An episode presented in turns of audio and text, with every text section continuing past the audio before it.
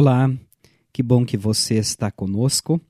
Este é o programa cinco Minutos com Jesus. Eu sou o pastor André e este programa é uma produção da Igreja Evangélica Luterana do Brasil. Continue conosco. O tema de hoje, fujam da imoralidade. O texto bíblico base, primeira Coríntios, capítulo seis, versículos dezoito a vinte, onde diz assim: Fujam da imoralidade sexual. Vocês não pertencem a vocês mesmos, mas a Deus, pois Ele os comprou e pagou o preço. Portanto, usem o seu corpo para a glória dele. Quando falamos de relacionamentos, podemos nos referir a diversas formas de interagir com o nosso próximo. Nesta mensagem, queremos nos referir ao relacionamento afetivo ou sexual. As palavras bíblicas que tomamos como base para nossa reflexão orientam: fujam da imoralidade sexual.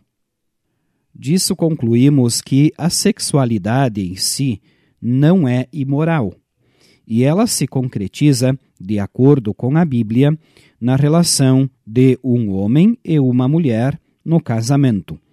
Fora dele, o sexo é imoral e impuro. Mas como fugir da imoralidade sexual se ela é tão explorada?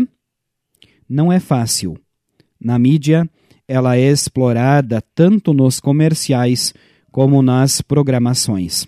A sexualidade também é abordada enfática e pejorativamente nos pequenos círculos, como nas rodas de amigos, nas escolas e no trabalho.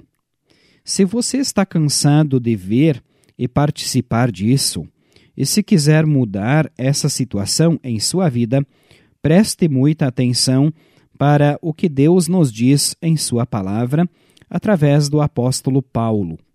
Depois de aconselhar para que se fuja da imoralidade, ele orienta: Vocês não pertencem a vocês mesmos, mas a Deus, pois Ele os comprou e pagou o preço.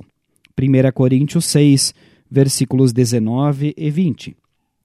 Jesus, que se sacrificou por nós, sofrendo e morrendo na cruz, foi o preço pago.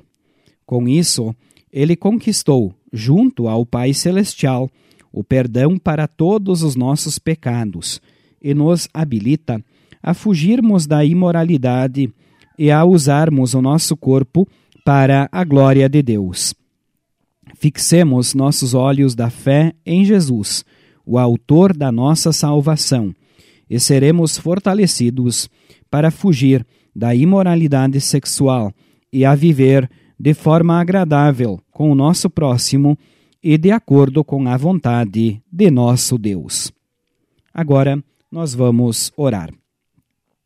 Obrigado, Senhor Jesus, pelo teu sacrifício para pagar pelo meu pecado e me motivar a viver de acordo com a Tua vontade. Amém. Esta foi nossa mensagem para hoje. Queremos agradecer a todos pela audiência.